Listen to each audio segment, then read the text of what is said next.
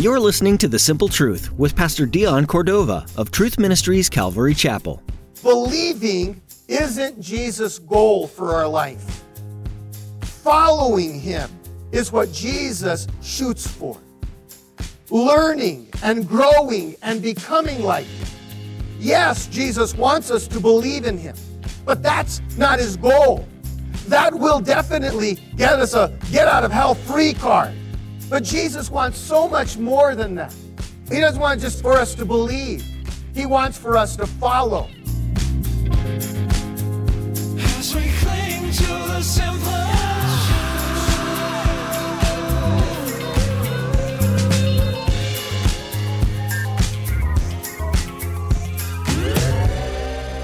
You only believed in Jesus but not yet chosen to follow him with your life? Today, Pastor Dion will teach listeners that there's so much more of Jesus to experience when we follow him. While the first step in a relationship with Jesus is to believe in him, he desires something much deeper. As we grow in our walk with him and his direction on our life, we become more like him. In a world that clamors for your attention, choose to follow the one that's the source of life and salvation. Now let's join Pastor Dion in the book of Mark, chapter 1, with today's edition of The Simple Truth.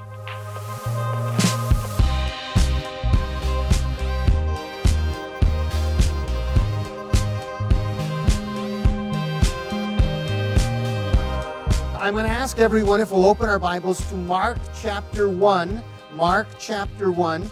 We've been going through a series called Encounters with Jesus. And so it is as Jesus in his earthly ministry walked daily through the streets. It wasn't just a general Savior who came to just generally everyone, but he came specifically and stepped into individual lives and touched them. And we've been looking at those particular um, encounters. And so um, we'll start in Mark, but let's go ahead and start with a prayer. Father, we want to say thank you for meeting us here with your spirit, with your word, and with your presence. Those three in combination, Lord, just really speak to our hearts. And I pray, Father, that it just, uh, it, it, as we gather around your word, it changes us, that it, um, that it speaks to us. And Lord, that, uh, that we embrace it and we learn from it and we grow from it. In Jesus' name I pray, amen. I want to start by saying this the world has a way of dehydrating us physically, spiritually, and emotionally. How many of you can identify with that, right? I mean, the world has a way of just dehydrating us physically, spiritually, and emotionally. See, the world has a way of squeezing every bit of energy, passion, and hope out of us. And I think we've all experienced that. Just as daily life has this way of squeezing it out of us. The world does. And that's because Satan, who is the God of this world, has targeted mankind for destruction. And I'm not talking just about certain individuals. Satan has targeted every single person on the face of the planet for destruction. See, every single person is created in the image and the likeness of God. And for that very reason, Satan wants to mar that image. He wants to destroy that image. So he doesn't care if you're a good person or a bad person. He doesn't care if you're doing great things or you're doing the total opposite. He wants to destroy you simply because we are created in the image and the likeness of God. In fact, He's the God of this world and has targeted us for destruction. He has picked you out and wants to destroy you. Now stop and think. Those of us in the room who have surrendered our life to Jesus Christ, He wants to target us. He has targeted us even more. He wants to destroy us even more. Not just because we bear the image of God, because we bear His Spirit, we bear His seal, and we're part of His family. So as a Christian, you're even targeted even more. See, Satan knows, and he's targeting every every individual and, and Christians even more. Satan knows that if, just like on the video games, that if he hits you enough, eventually your life will go black. Your life will get depleted and it'll be game over. Everybody said out loud, what? Game over. So Satan is isolated, targeted every individual for destruction. And he knows that if he hits hard enough and long enough, that eventually your life, that hope, that energy, that passion will just dehydrate and it'll be game over. See, he wants you to run out of gas. He wants you to run out of hope. He wants you to run out of life. But there's some good news. Jesus came, right? Jesus came. Let's read John chapter 10 and verse 9. This is what Jesus said himself. He said, I am the door, and if anyone enters by me, he will be saved and will go in and out and find pasture. He said, The thief does not come except to steal and to kill and to destroy. Read this last part out loud with me. But I have come that they might have life and that they have it more abundantly. That's a great place to just shout, right? Just to say, hey, thanks. So the Lord and Jesus knew that we were being targeted by Satan, being depleted. He said, but listen, I've come. I've come. The thief comes to kill, steal, and destroy. But I've come that I might fill you with life and an abundant life. So that, that sounds like a great promise. But lest you think that that's just a general promise. You know, that Jesus just came and made that promise just generally. And, and you know, it's unspecific and vague. You know, maybe that promise is for someone, somewhere, you know, at, at some other time. If people were thinking that, Jesus made sure to make it personal. So he came, he makes a promise. I came to give life and life more abundantly. But lest there are people who think, oh yeah, sure, I, I don't know if he's really talking about me. Jesus made sure to make it personal. Just like the thief is targeting us for destruction, Jesus is targeting us individually for abundant life. He came not just generally, just, just I just came generally by throwing the promise out there. He wanted to make sure that we understood it was personal for each and every one of us. And so we've been walking through the Gospels of Matthew, Mark, Luke, and John, and we have been looking at the encounters that Jesus had, watching how Jesus stepped into individual lives to fill them. I mean, Jesus stepped into the life of a guy named Nicodemus and filled his empty religion. We remember that. We watched how Jesus stepped into the life of the woman at the well and filled her empty heart. We watched Jesus, how he stepped into the life of the nobleman who had a sick son and filled his empty hope. We watched how Jesus stepped into the life of Peter and filled his empty boat. You remember that? I mean, the story was Peter and his fisherman buddies had been fishing all night and caught nothing. Not that good of a fisherman, I guess. Been fishing all night and caught nothing. Jesus, at this point in his ministry, had just been a little less than a year, but he had made some, he had done some fabulous miracles, and crowds were coming out to hear him and also to experience miracles. And Jesus was actually being suffocated. He's walking through the shores of the Sea of Galilee. He's being suffocated by the people. He saw a couple of boats there on the, on the seashore. And so he walks over to see whose they are. And it's Peter's. And so he asks Peter if he can borrow his boat. He's thinking if we can push it out on, uh, in the water and he can address the people from there. So Jesus does. And it was a wonderful teaching as Jesus teaches all of the people that are on the seashore. And then afterwards, he tells Peter, Peter, why don't you climb in the boat? I want you to climb in the boat and take me out for a, a cruise into the deep. So Peter and his guys, they pull up anchor and they take Jesus out. And that's when Jesus says, Peter, drop the net here. And Peter kind of looks at Jesus like, you know, Jesus, you're, you're a preacher, but you're not a fisherman. Um, fishing is done at night, not in the day, bro. But he humors Jesus and he drops the net. And the fish, the catch was so great that they had to call another boat to help them take the load in. The idea was Jesus stepped into his individual life and made this promise sure, give you life and life more abundantly. He filled his empty boat. But guys, it didn't end there. It was after Jesus filled Peter's boat that Jesus invited Peter to do this. Everybody say it out loud. To do what? To follow him. Listen, guys, believing isn't Jesus' goal for our life. Following him is what Jesus shoots for. Learning and growing and becoming like him. Yes, Jesus wants us to believe in him, but that's not his goal. That will definitely get us a get out of hell free card. But Jesus wants so much more than that. He doesn't want just for us to believe. He wants for us to follow. And that's why Jesus tells Peter after, I mean, Peter believed. Peter believed he was the Messiah. You know, he had, Jesus, the, the scripture had said that had looked at him, had had a penetrating look. Peter could see the power and the spirit that was inside of Jesus. He heard his teachings. He could, he could sense the Spirit of God and the fingerprint of God all over this Messiah. Not to mention that Peter himself experienced this catch when it's impossible to do. That this is an impossible thing. How would Jesus know? He is a believer already. But Jesus is asking him to do something more because that's Jesus' goal for our life. He's saying, follow me. So believing is, is one thing, but Jesus is wanting us to follow him.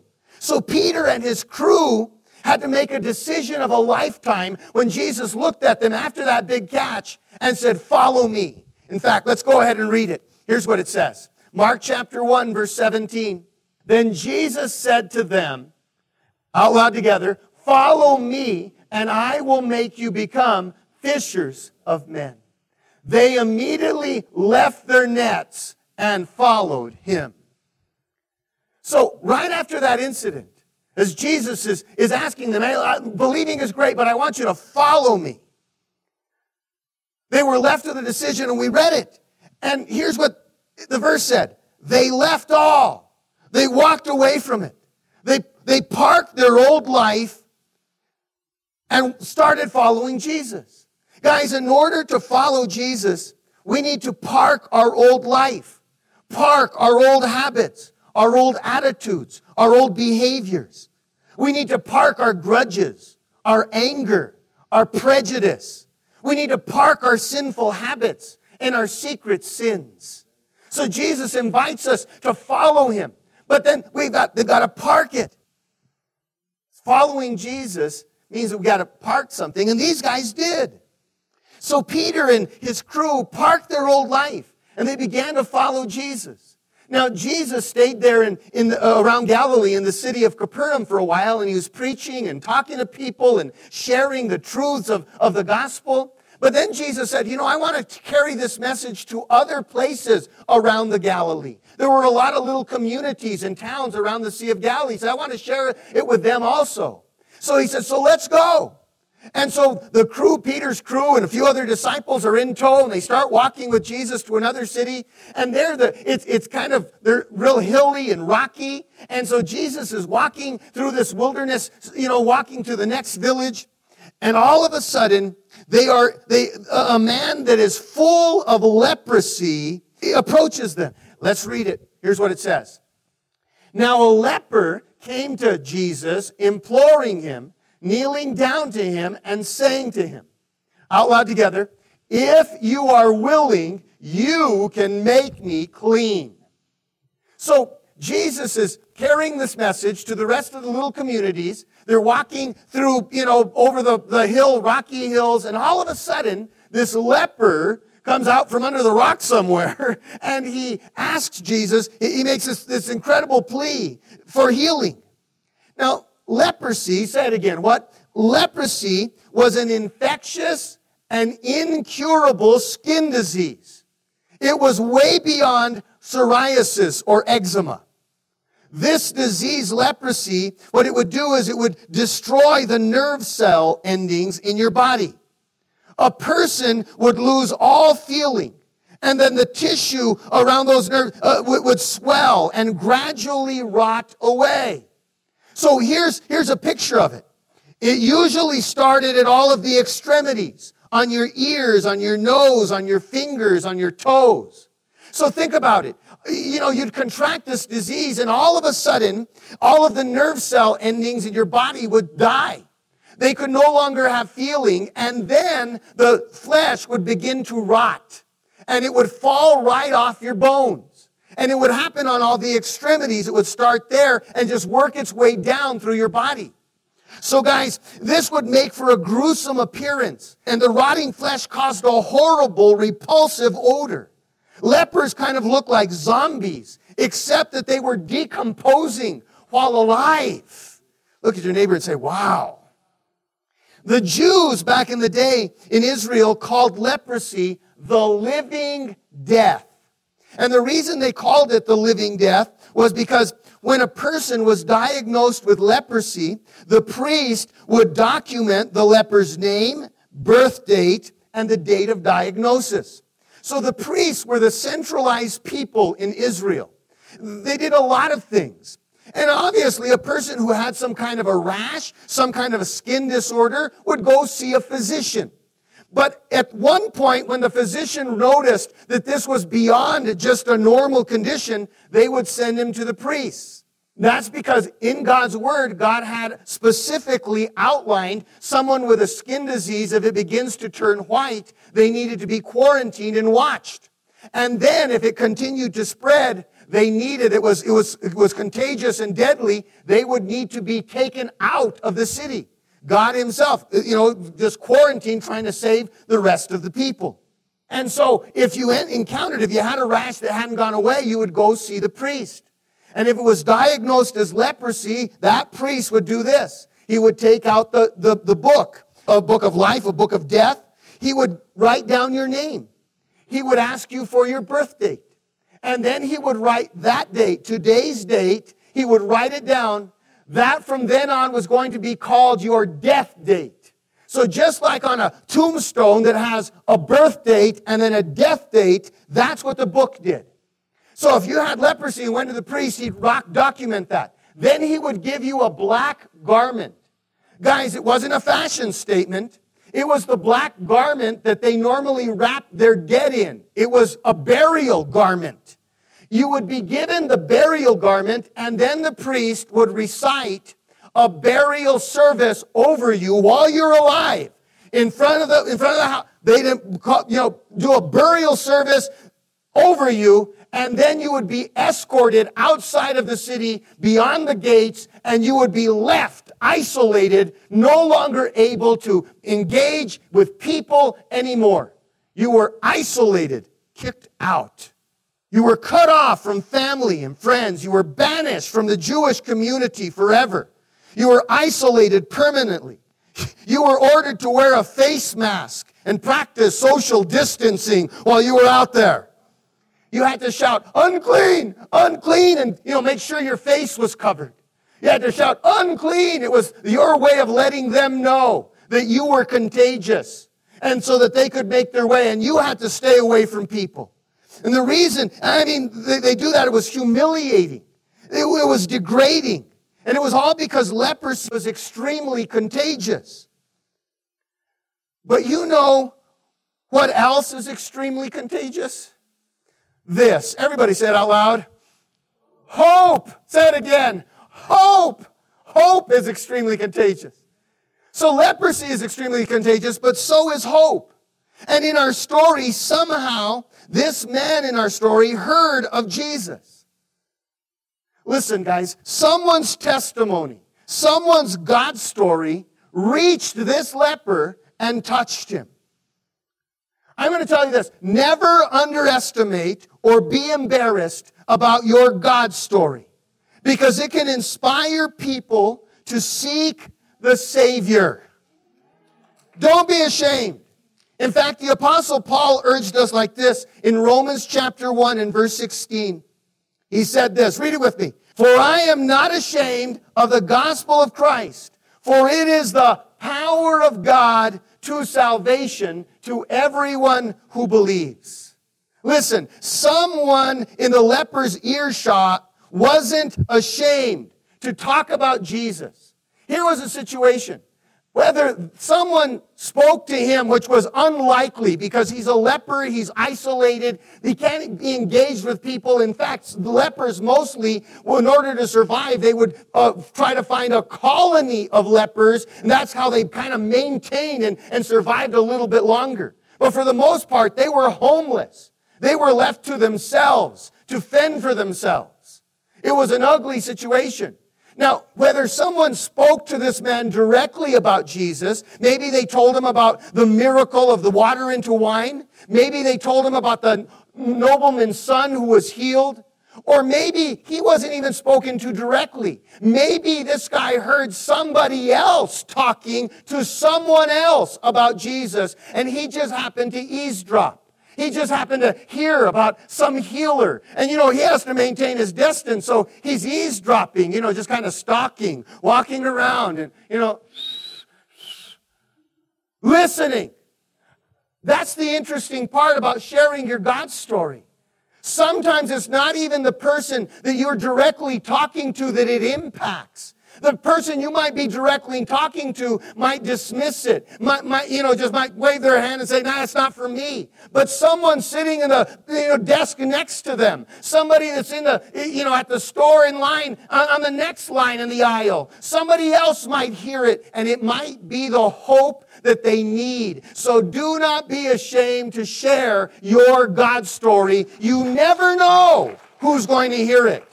And that's, the, that's what brought hope in this, in this character, in this leper. I mean, guys, when health disintegrates, you know, when a spouse abandons you, when money dwindles, when a loved one passes, who's left? Who's left? Everybody said out loud, Jesus is left, right? He is Jehovah Rapha, the, the God who heals. There's no problem that he can't fix. There's no person that he won't touch. That's the awesome thing about Jesus. In fact, here's a couple of verses. John chapter 6 and verse 37, Jesus himself said this. Read it with me. Whoever comes to me, I will never reject them. That's pretty cool. Yeah. Then there's Hebrews 11, 6. Jesus is a rewarder of those who diligently seek him. So listen, this guy this leper had some hope. He heard someone's God story and it inspired some hope in him. And he just, I'm going to seek him out. I'm going to seek this Jesus person. So, I mean, you can imagine not being able to engage with people, not being able to stop at someone's house and say, Hey, have you heard this Jesus guy? I'm trying to find him. He's got to navigate this on his own. But he navigates all the way to the point where he finds Jesus. Now listen, guys, at this point when he makes himself known to Jesus, he could have been stoned on the spot for endangering others with this infectious disease. Because you know that there's always those people who are going to call because you're not following the protocol of the government. Do you know what I'm saying? So he could have been stoned on the spot because that was the penalty for exposing yourself and exposing others to this infirmity. As we cling to the simple.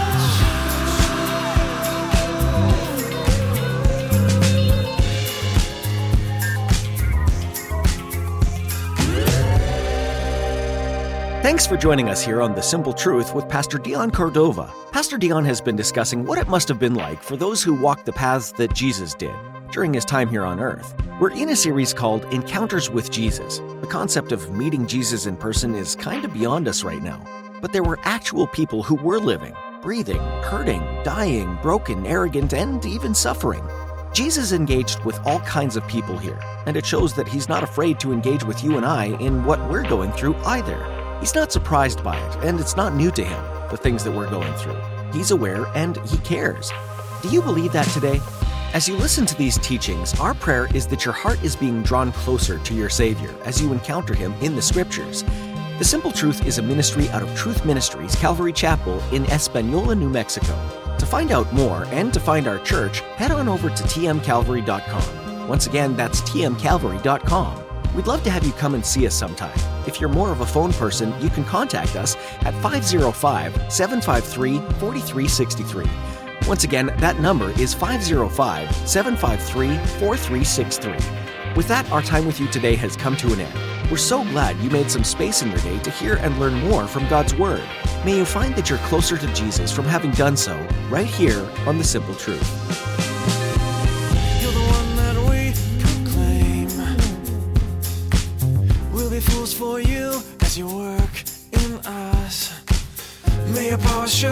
Deeds we sow. Let us join our hands, and together we stand.